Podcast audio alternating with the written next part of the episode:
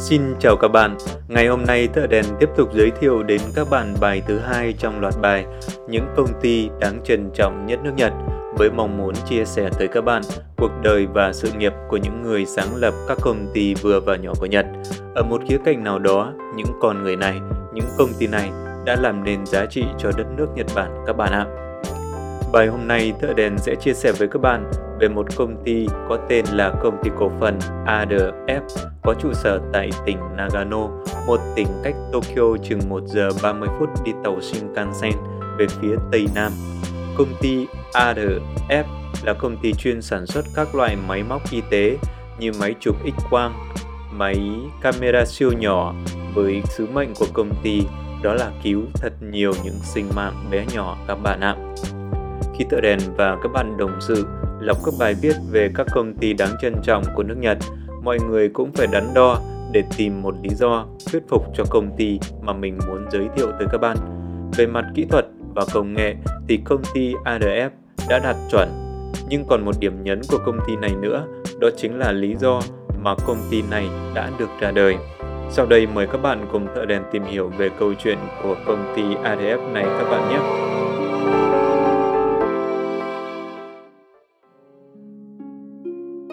Trụ sở của công ty ADF đặt tại tỉnh Nagano, một tỉnh nằm ở trung tâm Nhật Bản. Công ty được thành lập từ năm 1993 sau khi từ bỏ công việc tại một công ty thương mại lớn. Ông Jiro Mariyama, giám đốc công ty hiện tại đã về quê nhà ở tỉnh Nagano để khởi nghiệp cùng vợ. Ban đầu công ty chỉ có một căn hộ nhỏ và chỉ có một phòng. Công ty tập trung toàn bộ nguồn lực vào nghiên cứu và phát triển ứng dụng vi sóng và camera nội soi. Sau này, công ty đã trở thành một trong những công ty đi đầu trong phát triển các máy móc và thiết bị y tế. Các sản phẩm của công ty đặc biệt mới lạ và hiếm thấy, tiêu biểu như camera nội soi không dùng dây, có thể uống vào bụng và chụp chiếu khắp hành trình trước khi được thải ra ngoài. Ông Mariyama là con út trong một gia đình nghèo với ba anh em trai. Cha ông có một xưởng gia công sắt thép nhỏ, có khí chất là một nghệ nhân, nhưng rất tiếc công việc kinh doanh của gia đình ông lại không được thuận lợi. Chính vì thế, gia đình ông mới lâm vào tình cảnh vô cùng khó khăn. Hồi đó, Nhật Bản còn nghèo lắm các bạn ạ, chứ chưa được giàu như bây giờ. Để kiếm thêm tiền thu nhập cho gia đình, mẹ của ông Maruyama còn phải phụ thêm tại xưởng và làm nhiều công việc khác. Do làm quá nhiều, sức khỏe của mẹ ông Mariama suy sụp trầm trọng. Đến khi ông Mariama vào tiểu học, bà đã yếu đến mức rơi vào tình trạng lúc tỉnh, lúc mê, cộng thêm căn bệnh hở van tim khiến bà thường xuyên bị ho và khó thở. Vào một đêm đông nọ, có thể do cái lạnh của xứ phù tang khiến căn bệnh trở nặng, và đau đớn trong từng hơi thở. Lúc đó chồng bà phải bỏ xưởng và đang đi làm ở xa. Chỉ còn ba anh em, ông Mariama ở nhà bên cạnh mẹ, không biết phải xử trí thế nào. Người anh cả đã chạy tới phòng khám của một bác sĩ tư để cầu cứu, nhưng do đã về đêm nên phòng khám đã đóng cửa. Dù người anh cố gắng để đánh thức mọi người trong phòng khám, nhưng phòng khám vẫn yên lặng, không có ai trả lời. Người anh cả trở về nhà trong sự tuyệt vọng. Ông Mariama sau này có kể lại rằng ông không bao giờ quên được hình ảnh thẫn thờ đầy tuyệt vọng của anh trai mình lúc đó. Sau đó, cả ba anh em chia tay nhau để đi tới các bệnh viện và phòng khám ở xa hơn để cầu cứu sự giúp đỡ. Thật may, cuối cùng cũng có bác sĩ đến giúp. Nhưng khi đến cửa, ba bác sĩ lại đùn đẩy nhau, không ngày muốn vào. Ông Mariama không bao giờ có thể quên cái cảm giác uất hận trong lòng ngực lúc đó. Thật là một lũ khốn nạn.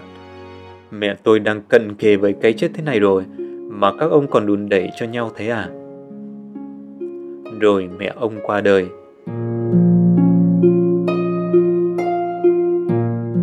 Khi lớn lên, nhớ lại những cực nhọc của mẹ, ông Maria mà lúc nào cũng canh cánh trong lòng suy nghĩ.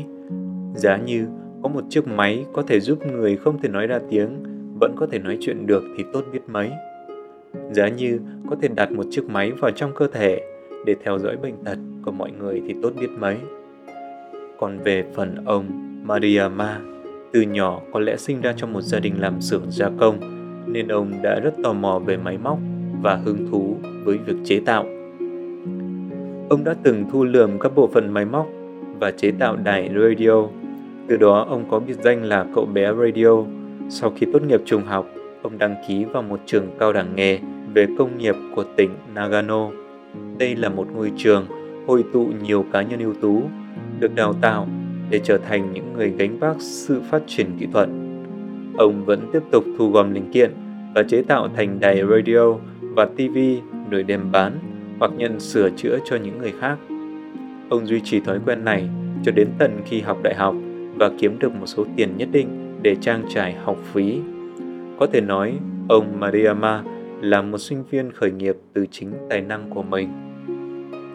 Chính từ nỗi đau thuở thiếu thời khi phải chứng kiến cái chết của mẹ trong sự bất lực, cộng hưởng với kinh nghiệm lăn lộn thực tế đã dẫn ông Mariama đến với con đường phát triển sản phẩm y học và sáng lập ra công ty ARF. Sản phẩm của công ty ARF chủ yếu là kính nội soi một lần, dùng trong công nghiệp, camera khoang miệng và các loại camera dùng trong y tế khác. Chỉ với hai nhân viên, công ty đã đạt doanh thu 40 triệu yên ngay từ năm đầu tiên, một kết quả kinh doanh tuyệt vời.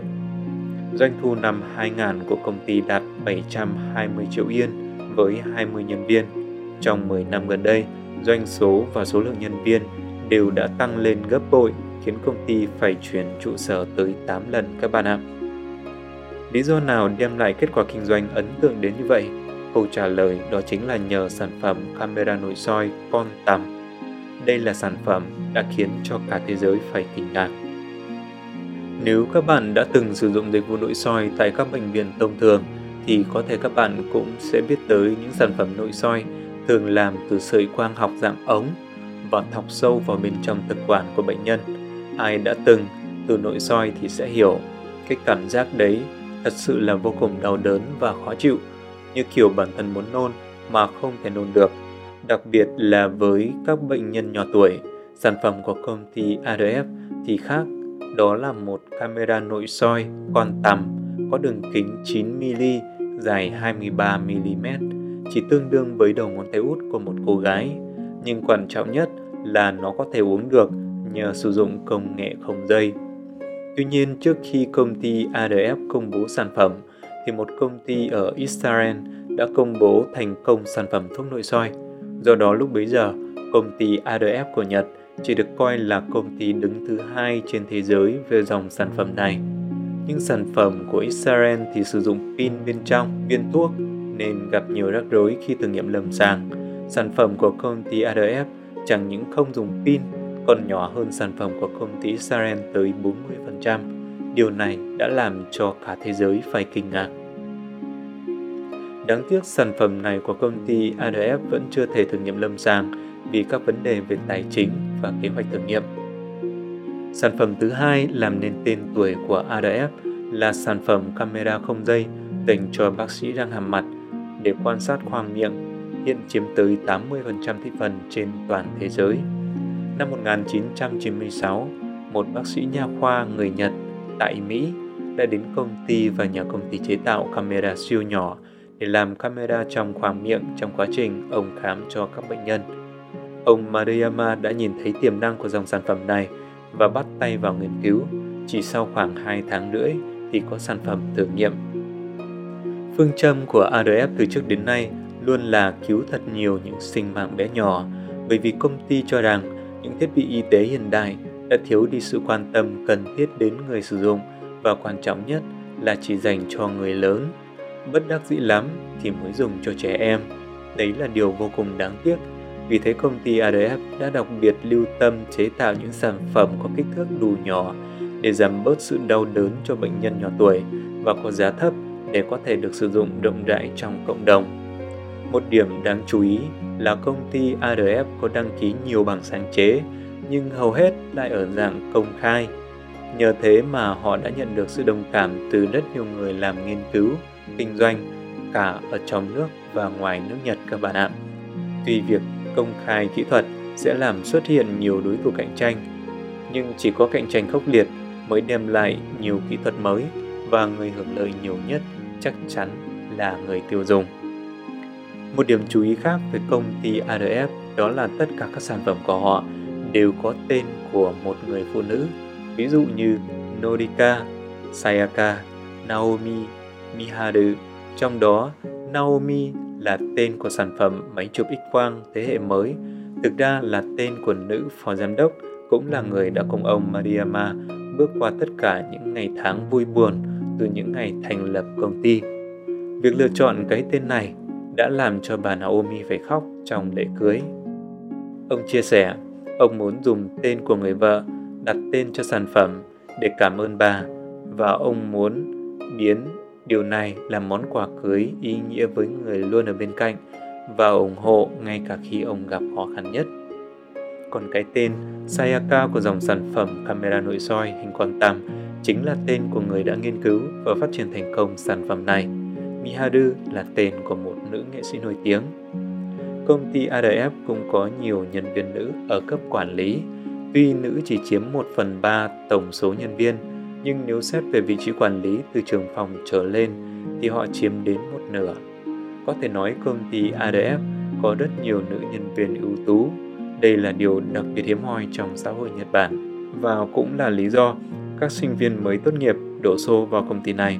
Mỗi tháng có tới 300 đến 500 người ứng tuyển. Dù không sử dụng quảng cáo gì đặc biệt, nhưng các khách hàng cũng tự tìm đến công ty ARF. Họ đặt những gian hàng trưng bày tại các thành phố lớn của Nhật như Tokyo, Nagoya, Osaka, Okayama.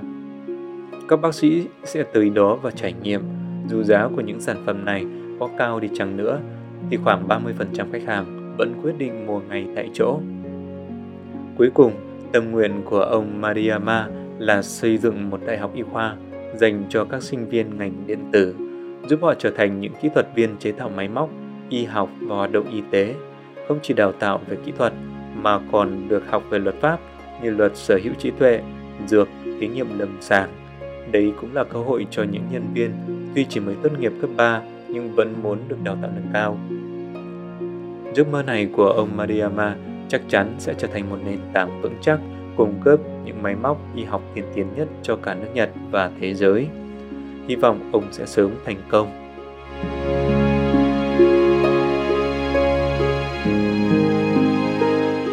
Các bạn thân mến, vậy là Thợ Đèn vừa chia sẻ với các bạn về công ty thiết bị y tế ARF. Công ty ra đời vì mong muốn mang tới những sản phẩm y học cứu lấy những sinh linh bé bỏng và những người yếu thế. Công ty chia sẻ bằng sáng chế để nhiều người được cứu sống hơn và cũng rất ấn tượng vì họ khéo léo đưa tên của những người phụ nữ vào sản phẩm của công ty mình. Để tìm hiểu kỹ hơn về công ty, mời các bạn cùng tìm mua bộ sách Những công ty đáng trân trọng nhất nước Nhật được xuất bản bởi nhà xuất bản phụ nữ, dịch bởi Nomodas sắp được phát hành. Các bạn cũng đừng quên subscribe Nomodas để tiếp tục nhận được những bài giới thiệu về những công ty khác các bạn nhé. Xin cảm ơn các bạn đã lắng nghe. Xin chào và hẹn gặp lại các bạn vào tuần sau. thank you